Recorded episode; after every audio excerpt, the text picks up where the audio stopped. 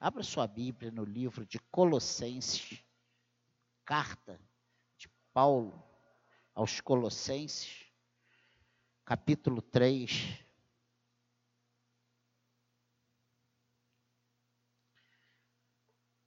Verso 1, do versículo 1 ao 11.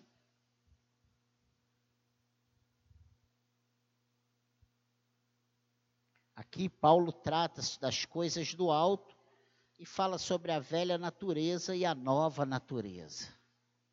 Nós vamos ler até o versículo 11. Diz assim: Portanto, se vocês forem, foram ressuscitados juntamente com Cristo, busquem as coisas lá do alto, onde Cristo vive assentado à direita de Deus. Pensem nas coisas lá do alto e não nas que são aqui da terra, porque vocês morreram e a vida de vocês está oculta juntamente com Cristo em Deus. Quando Cristo, que é a vida de vocês, se manifestar, então vocês também serão manifestados com Ele em glória. Portanto, façam morrer tudo que pertence à natureza terrena: imoralidade sexual, impureza, paixões, maus desejos e a avareza, que é a idolatria. Por causa destas coisas é que vem a ira de Deus sobre os filhos da desobediência. Vocês também andaram nessas mesmas coisas no passado, quando viviam nelas. Agora, porém, abandonem Igualmente, todas essas coisas, ira, indignação, maldade, blasfêmia, linguagem obscena no falar, não mintam uns aos outros, uma vez que vocês se despiram da velha natureza, como as suas práticas, com as suas práticas e se revestiram da nova natureza que se renova para o pleno conhecimento, segundo a imagem daquele que, o criou, que a criou. Aqui não pode haver mais grego e judeu, circuncisão e incircuncisão, bárbaro, cita, escravo, livre, mas Cristo é tudo e está em todos. Amém? Que o Senhor abençoe a leitura da palavra de Deus e que Ele fale aos nossos corações nessa breve meditação nessa noite que o Senhor, nessa primeira mensagem em 2020, ele venha tratar desses assuntos tão fundamentais para o nosso relacionamento com Deus, né? Deus nos chama à reconciliação. E é esse aqui, é um chamado de Deus à reconciliação. Essa carta de Colossenses é uma chamada de Deus à reconciliação. Deus tem coisas novas para secar, eu acredito nisso, eu creio piamente nisso. Nós precisamos, nesse início de ano, começar a colocar em prática o que o Senhor quer de nós. E uma das coisas faladas no nosso culto da virada foi justamente sobre isso, sobre nós pararmos, analisarmos como foi o nosso 2019, projetar o nosso 2020 e dizer até onde estamos dispostos a ir para que 2020 seja um ano realmente diferente para nós. Vamos obedecer e entender o que Deus quer nos mostrar.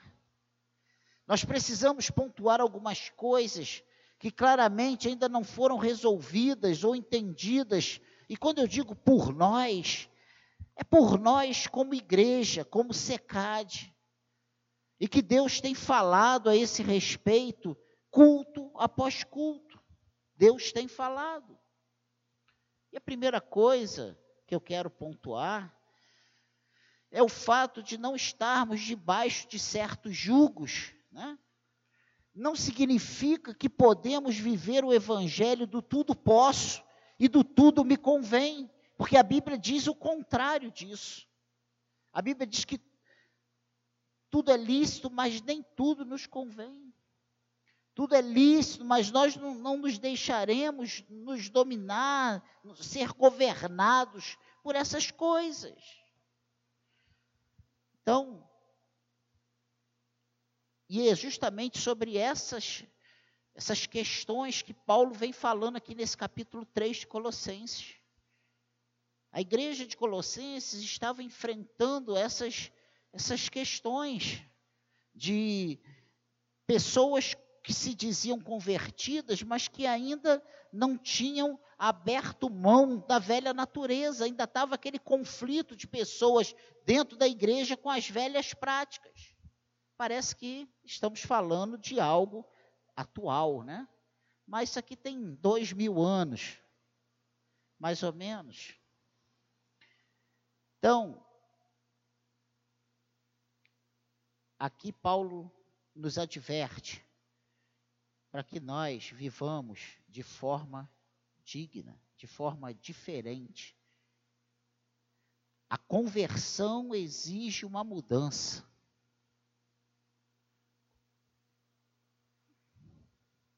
A segunda coisa muito interessante que nós vemos é que nós precisamos entender, né, uma, essa função pastoral na vida da igreja. A minha função é te avisar do perigo e a tua é fugir dele. Nós não podemos atribuir a liderança da igreja as responsabilidades pela, pela má conduta do rebanho, se esse rebanho está sendo avisado, ó, não vai por ali. A minha função é te avisar do perigo a tua fugir dele. Tema o Senhor e obedeça às suas ordens. Tem faltado esse temor de Deus, né? ele tem falado e não valorizamos a sua voz. E não adianta, não adianta né, a pregação. Se você for lá em 2 Crônicas, não é para ir não, em casa tu vê, 2 Crônicas 34, o rei Josias temeu ao Senhor e achou misericórdia.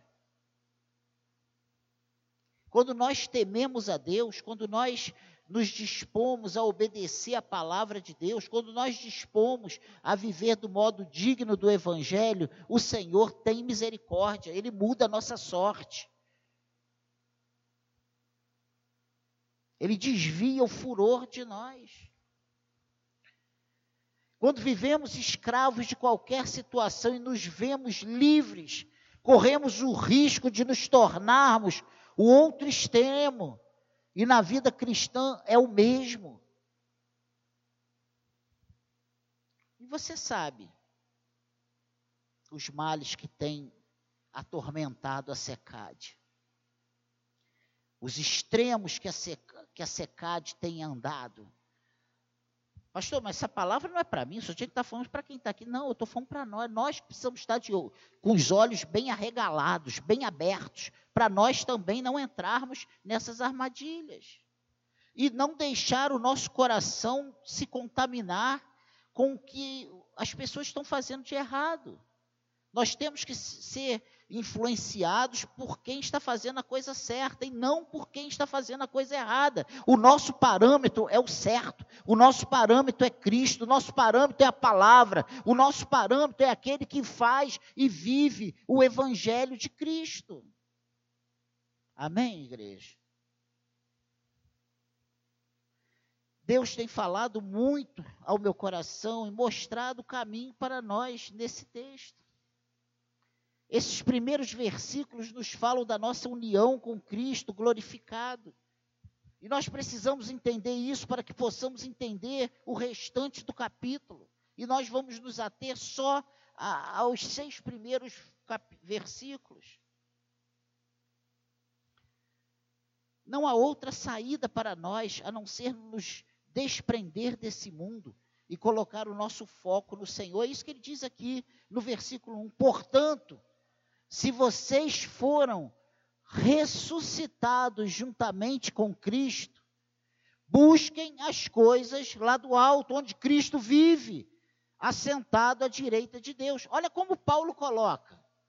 Ele não coloca para aquele que é membro, ele não coloca para aquele que frequenta, ele não coloca para aquele que trabalha, ele coloca para aquele que é ressuscitado juntamente com Cristo. E isso faz toda a diferença. Cada um precisa saber quem é diante de Deus. Não sou eu que tenho que ficar apontando o meu dedo, você é, você não é, você é, você não é, você é, você não é. Nós que precisamos saber, cada um de nós precisa dar conta de nós mesmos a Deus. Ele diz: portanto, se vocês foram ressuscitados juntamente com Cristo, busquem as coisas lá do alto, onde Cristo vive assentado à direita de Deus.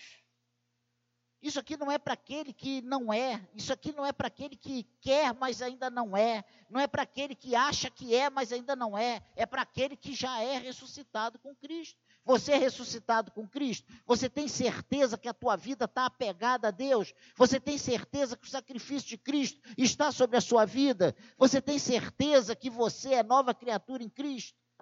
Então, se você tem essa certeza, busque as coisas lá do alto.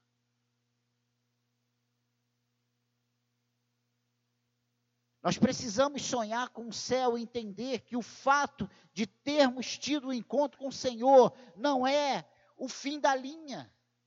Agora acabou, eu encontrei com Cristo. Não, isso é só o início. Eu já falei isso aqui mil vezes. É o início da nossa caminhada. É muito pelo contrário de ser o fim da linha. É o início de uma longa jornada que só os destemidos chegarão ao destino final, ao destino proposto.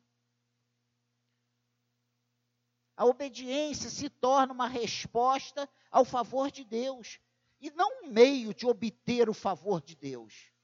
Nós temos invertido as coisas.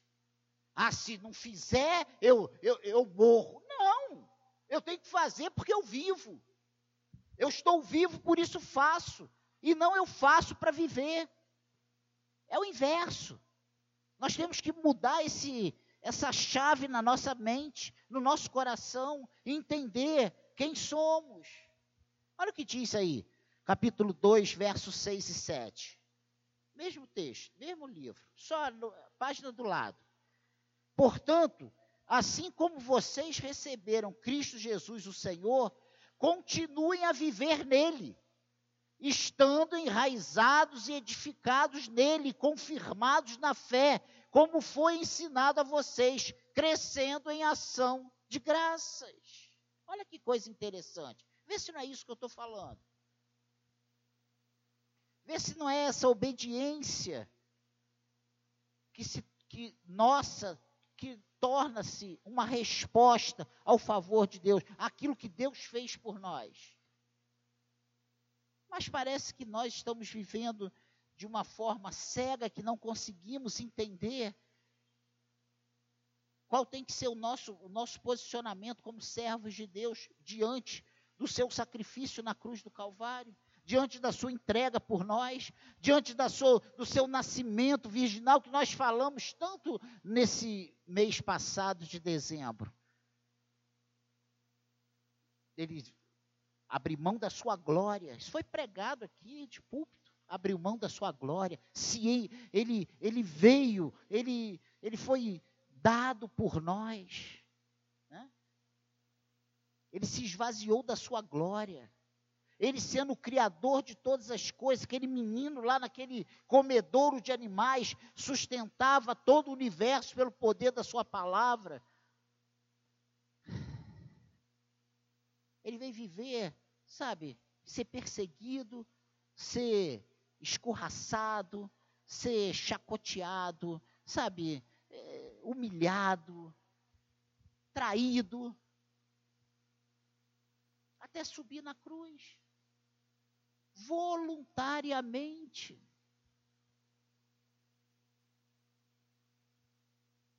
Irmãos, obedecer a Cristo precisa ser um entendimento. Precisa ser uma resposta ao entendimento de quem éramos e quem somos. Se não entendemos por que temos que obedecer, se não entendemos por que temos que viver dessa forma, se não entendemos que a nossa vida hoje é diferente, porque Cristo entrou em nossa vida, que Cristo nos chamou de forma, sabe, um chamado irresistível, que nós não conseguimos, é, sabe, continuar sendo a mesma pessoa. Ele entrou na nossa vida, ele fez um rebuliço, ele mudou a nossa história. Se nós não entendermos isso, que a nossa obediência é decorrente dessa ação primeiro de Deus em nós, que é a, o, o fato de sermos morada do Espírito Santo. Se não entendermos isso, nós não vamos conseguir obedecer, porque a nossa obediência precisa ser uma resposta a essa ação de Deus na nossa vida. Olha o que diz o versículo 2 desse capítulo 3.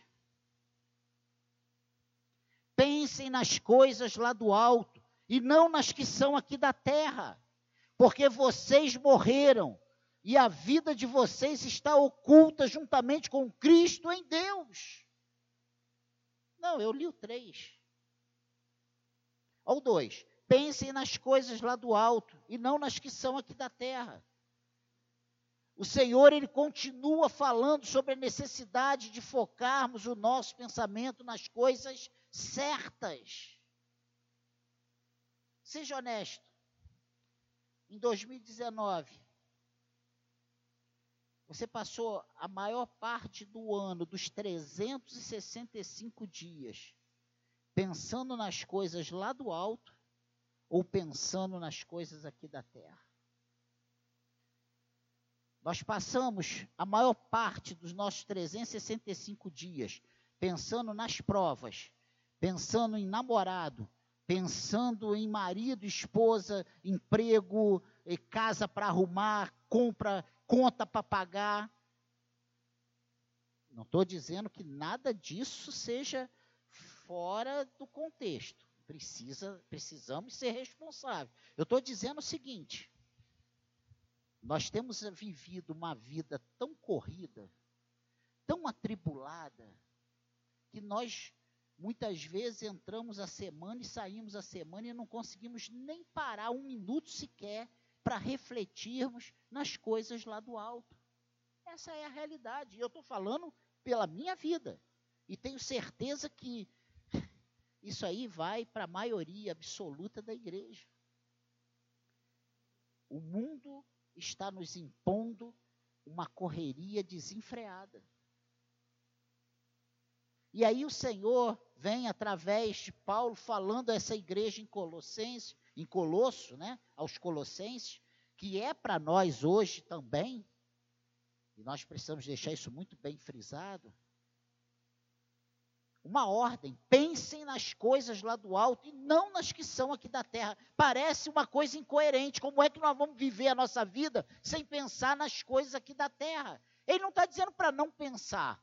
Ele está dizendo que nós temos que ter uma parcela importantíssima, grande da nossa vida pensando nas coisas lá de cima. Isso não significa que não pensemos também nas coisas aqui de baixo temos que estudar, temos que namorar, temos né, que fazer as coisas todas, né? É verdade. Pense nisso.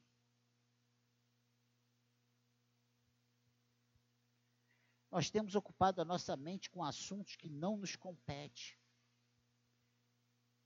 Em 365 dias de 2019, nós passamos muitos desses dias muito chateados, muito aborrecidos, com o coração fechado, deprimido, irado, tristes, magoados. Vê se não é verdade.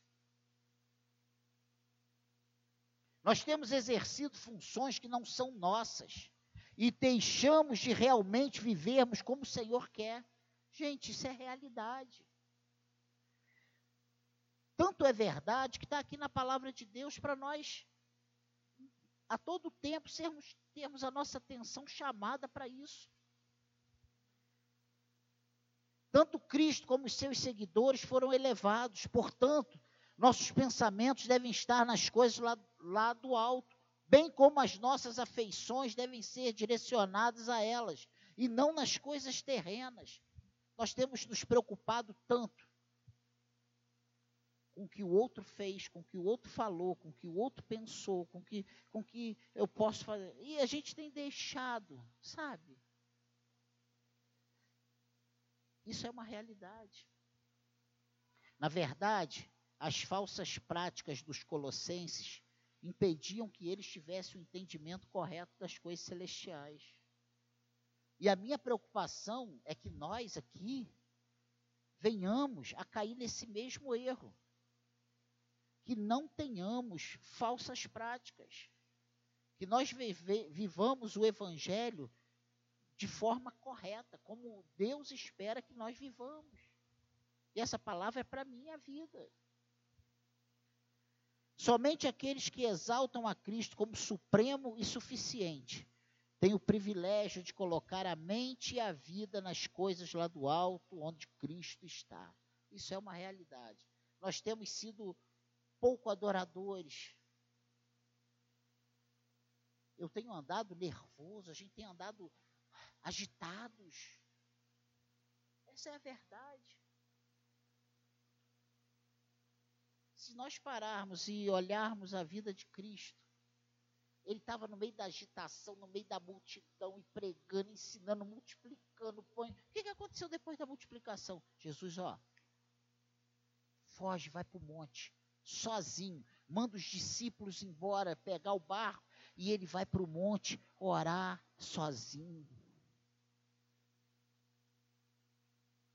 Sabe o que tem acontecido com a gente nesse século 21, na pós-modernidade? Nós não temos tempo de parar.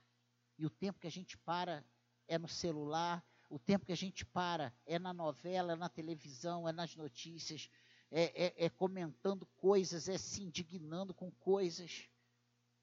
Vê se não é isso.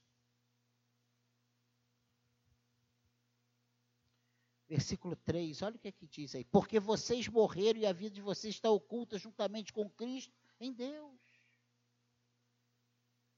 O Senhor insiste e nos explica o porquê da necessidade de pensar nas coisas do céu. Sabe por quê? Nós estamos mortos com Ele ou melhor, nós morremos com Ele, né? e ressuscitamos com Ele, e estamos ocultos nele. Olha o que, é que diz aí o 2,20. Olha aí a página do lado, versículo do lado aí, olha aí. Se vocês morreram com Cristo para o, os rudimentos do mundo, por que se sujeitam à regra, como se ainda vivessem no mundo? Não toque, aí 21, não toque nisso, não coma disso, não pegue naquilo. Todas essas coisas se destroem com o uso. São preceitos e doutrinas dos homens. De fato, essas coisas têm aparência de sabedoria ao promoverem um culto que as pessoas inventam, falsa humanidade e tratamento austero do corpo, mas elas não têm valor algum na luta contra as inclinações da carne. Amém? Estamos mortos e a nossa vida está oculta juntamente com Cristo, em Deus. Aponta para a segurança e a invencibilidade da nova vida em Cristo, o que Deus deu gratuitamente. Nem os seres humanos, nem os anjos podem tirar de nós. O que Deus fez está feito está determinado e é assim que vai acontecer. Observe a extensão da nossa união com Cristo. Nós morremos com Ele, o versículo 11 e 12 desse capítulo 2 fala sobre isso. Nele também vocês foram circuncidados, não com uma circuncisão feita por mãos humanas, mas pela renovação do corpo da carne, que é a circuncisão de Cristo tendo sido sepultados juntamente com com ele no batismo, no qual vocês também foram ressuscitados por meio da fé no poder de Deus que o ressuscitou dentre os mortos. Então ele diz que morremos com ele. Ele diz também que ressuscitamos com ele. Esse versículo 12 fala isso. E olha o que, que o 13 também diz: E quando vocês estavam mortos nos seus pecados e na incircuncisão da carne, ele lhes deu vida juntamente com Cristo, perdoando todos os nossos pecados. Então, morremos com ele, ressuscitamos com ele, ele nos dá vida, perdoando os nossos pecados.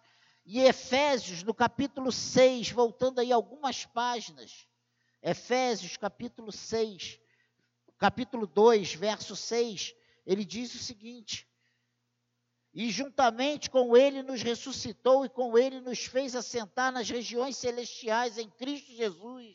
Olha que coisa tremenda. Então nós morremos com Ele, ressuscitamos com Ele, tivemos vida com Ele, tendo os nossos pecados perdoados, estamos com Ele nas regiões celestiais. E se você voltar aqui nesse, nesse livro de Colossenses, no capítulo 3, o versículo 4, olha o que, que ele diz.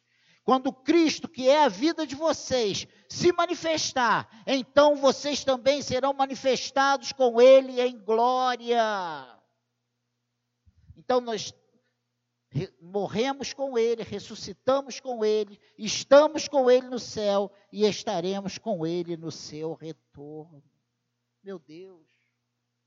Esse versículo 4 nos mostra que o nosso pensamento precisa estar no céu, porque nós, nós estamos escondidos em Cristo. E Ele está lá, e só seremos manifestados quando Ele se manifestar. Essa esperança do retorno de Cristo precisa permanecer vibrante e fundamentalmente para a ética cristã. Essa união com Cristo, ela precisa ter resultado. Os vícios devem ser abandonados. E é isso que ele diz. Preste atenção o que o versículo 5 ele diz: Portanto, façam morrer tudo o que pertence à natureza terrena. E aí ele começa.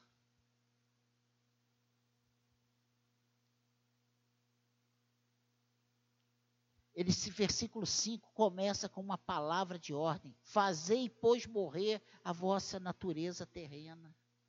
É o primeiro de uma série de imperativos comportamentais sabe, que vão até o capítulo 4, verso 6.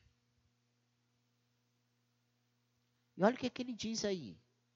Portanto, faça morrer tudo que pertence à natureza terrena, imoralidade sexual, impureza, paixões, maus desejos e avareza que é idolatria. Paulo não era um legalista. Ele rejeitava, sabe, o asceticismo legalista. Mas ele apelou para os cristãos se tornarem, na prática, o que eles são, em princípios, mortos para o pecado e vivos para Deus. E é isso que Deus espera de nós. Lá em Romanos, no capítulo 6, no verso 1 até o 14. Eu ainda tenho cinco minutos. Livres do pecado pela graça. Que diremos então? Continuaremos no pecado para que a graça aumente ainda mais? De modo nenhum. Como vivemos ainda no pecado, como viveremos ainda no pecado nós que já morremos para ele? Ou será que vocês ignoram que todos nós que fomos batizados em Cristo Jesus, fomos batizados na sua morte? Fomos sepultados com ele na morte pelo batismo, para que, como Cristo foi ressuscitado dentre os mortos, pela glória do Pai, assim também nós andemos em novidade de vida. Porque se fomos, se fomos unidos com ele na semelhança da sua morte, certamente seremos também na semelhança da sua ressurreição.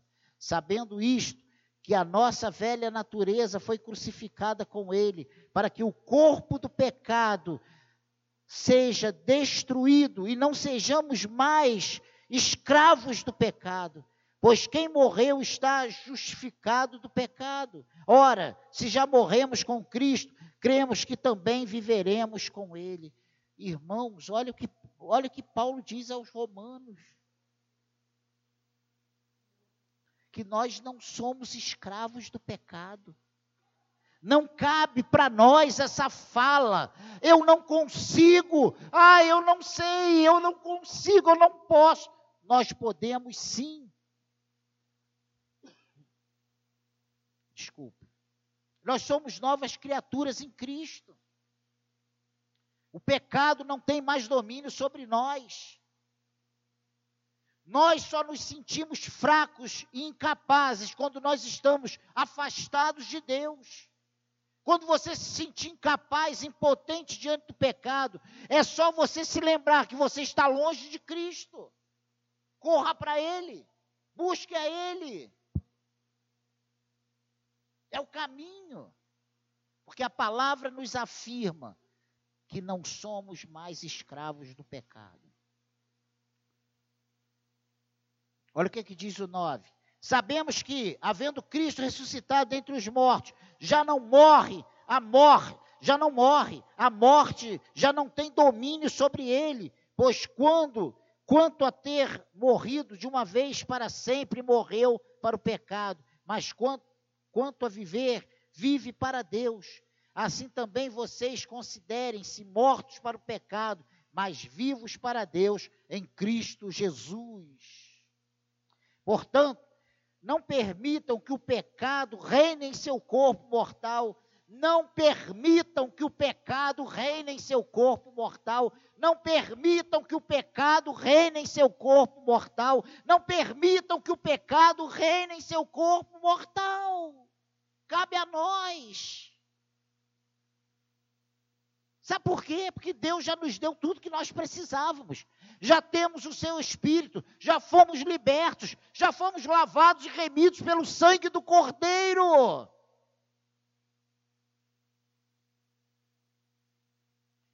Portanto, não permitam que o pecado reine em seu, em, vosso, em seu corpo mortal, fazendo com que vocês obedeçam às suas paixões. Também não ofereçam os membros do corpo do pecado como um instrumento de injustiça, mas como pessoas que passaram da morte para a vida, ofereçam a si mesmo a Deus e ofereçam os seus membros a Deus como instrumento de justiça, porque o pecado não terá domínio sobre vocês, pois vocês não estão debaixo da lei, e sim da graça. Meu Deus! O apóstolo ele conclamou a um afastamento rigoroso do antigo estilo de vida. O meu desejo e a minha esperança é que 2020 seja um divisor de águas para nós. Que o nosso prazer seja estar na casa do Senhor. Que o nosso prazer seja viver para a glória do Senhor. Porque esse estilo de vida antigo, é incompatível com o estilo de vida de Cristo. Paulo, nesse versículo 5, ele lista cinco pecados de natureza sexual e ganância, significativamente identificada como a idolatria, né? Fazei, pois, morrer a vossa natureza terrena. Prostituição, impureza, paixão lascívia, desejo maligno e avareza, que é a idolatria. E o versículo 6 ele fala uma coisa tremenda, que é por essas coisas que vem a ira de Deus sobre os filhos da desobediência. É por essas coisas que vem a ira de Deus sobre os filhos da desobediência. O que diz que somos filhos de Deus ou não? É ter tomado um banho na igreja? Fazer parte de um serviço do culto do Senhor, é dar dízimo, é nós vivermos dignamente, de modo como Cristo espera. Viver dignamente como o Evangelho de Cristo nos ensina. Viver dignamente para a glória de Deus. É isso que diferencia os que são dos que não são. Não adianta eu bater no pé, eu sou, quem diz que é? Estou aqui para dizer se você é ou não é. Quem tem que dizer se é ou não é é você. Que possamos nesse ano de 2020 entender e obedecer à voz de Deus para nós. Amém? Essa é a palavra dessa breve meditação. Eu corri um pouco.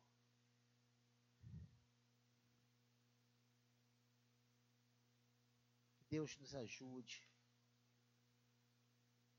E olha, a secade presente tem muito trabalho.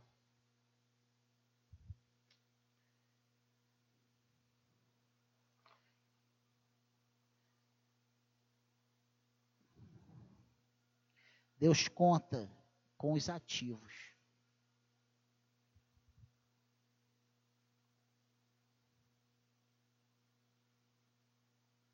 Deus conta com os dispostos. Deus conta com os que são dele. Nós contamos com quem a gente gosta, mas o Senhor conta com aqueles que são realmente dele. E os que são realmente dele têm muita coisa a fazer nesse ano de 2020. Mas tudo começa com a nossa postura. Eu trouxe essa mensagem com o intuito de chamar nossa atenção para a gente se dedicar mais à nossa santidade. Eu preciso disso para a minha vida. E eu sei que você também precisa para a tua. E quanto mais para Deus, melhor. Ah, mas eu já estou. Quem diz? Eu não estou dizendo que você não esteja, eu estou querendo que você seja mais ainda. Quanto mais mergulhamos no Senhor, mais Ele nos usa, mais Ele nos revela a Sua palavra, nos dá entendimento, nos, nos mostra os nossos erros, sabe? Mais Ele vai eh, tirar coisas de nós, mais Ele vai confiar missões a nós. Essa é a verdade. Você quer ser usado por Deus? Você quer ter uma experiência diferente com Deus? Então, se aproxime de Deus. Mergulhe. Não estou falando para ninguém deixar de trabalhar, de estudar, de fazer qualquer coisa. Eu estou falando para nós não deixarmos de nos aproximar de Deus. Amém? Pai querido, nós te agradecemos e eu peço a tua ajuda para que isso fique muito claro no nosso coração, que saiamos daqui alegres, felizes, porque o Senhor tem nos cobrado. E, a tua palavra diz que o Pai é o agricultor, o Senhor é a videira e nós os ramos. E aqueles ramos que produzem, o Senhor limpa para que produza mais ainda. E o que eu tenho visto e o que o Senhor tem colocado no meu coração claramente é que o Senhor vai nos limpar esse ano para que sejamos mais produtivos ainda. E essa palavra começa para nos limpar, Senhor, para tirar alguma acomodação, porque nós somos muito tendenciosos, ó Deus, a ver os que não fazem e tirar o nosso pé do acelerador e falar: se ele não faz e é valorizado, eu também não vou fazer. Senhor, no teu reino não é assim. Quanto mais produtivos somos para o Senhor, mais o Senhor nos, nos, abençoa, mais o Senhor reconhece o nosso trabalho, porque a tua palavra é muito clara que no Senhor o nosso trabalho não é vão. No Senhor, o nosso, o nosso esforço, ele não é perdido. O Senhor vê todas as coisas, e a tua palavra diz que o Senhor não fica devendo nada a ninguém. Senhor, e eu te agradeço porque nós temos um Deus justo, um Senhor justo, um Senhor bom, um Senhor que tem prazer em abençoar os seus filhos obedientes a Deus. Pai querido, que sejamos essa igreja obediente, que o teu nome seja glorificado através das nossas vidas, nos abençoe e seremos abençoados. Pai, leva-nos em paz, livra-nos do homem mau, nos dê um finalzinho de semana abençoado e que domingo possamos estar na tua casa para participarmos da Santa Ceia, Senhor, para nos alegrarmos juntos, para festejarmos a nossa libertação, Senhor. Reconhecer e nos lembrar do teu grande amor por nós, do teu sacrifício, da tua entrega ali por nós na cruz do Calvário. Muito obrigado, Pai. Leva-nos em paz, nos dê uma noite de sono, uma sexta abençoada, um sábado de paz e que domingo possamos estar na tua casa com toda alegria. Nós te agradecemos em o nome de Jesus e todos que concordam digam amém.